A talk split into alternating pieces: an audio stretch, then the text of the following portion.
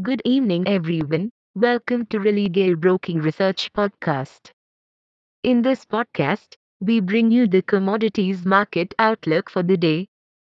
Gold prices have eased a bit today after the previous day's upside rally. Gold had hit two week highs on Wednesday as the dollar tumbled against major rivals. This is a sign for the Fed to take a less aggressive path in policies. Markets will seek fresh cues from the upcoming GDP data and the jobless claims. The trend appears positive for gold wherein support is near the 50,630 level and resistance near 50,840. Crude oil has extended Wednesday's gains as US. Crude exports hit an all-time high and as the nation's refiners operated at higher than usual levels for this time of year. Markets will see fresh cues from the upcoming GDP data. Crude oil will attempt for higher levels towards the 7,400 resistance as long as it stays above the support of 7,150 to 7,160 region.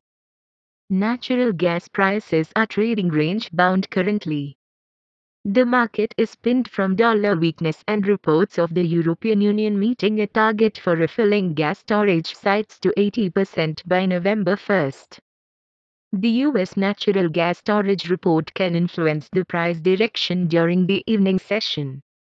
Support will be near 480 with resistance close to the 525 mark. Copper prices have reversed the morning gains as the dollar shows some recovery.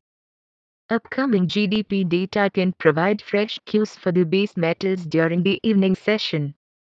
Immediate support is near the 658 level while resistance will be close to the 666 mark. For the evening session we have the GDP, initial jobless claims, and natural gas storage reports. Hey friends! These were the updates for today. Thanks for listening. For more updates, follow Religare reports and recommendations on Religare Dynami at our website. You can also contact your relationship manager or the nearest branch. Please read the disclaimer document available on Religare Online. Com disclaimer before trading or investing. Happy trading!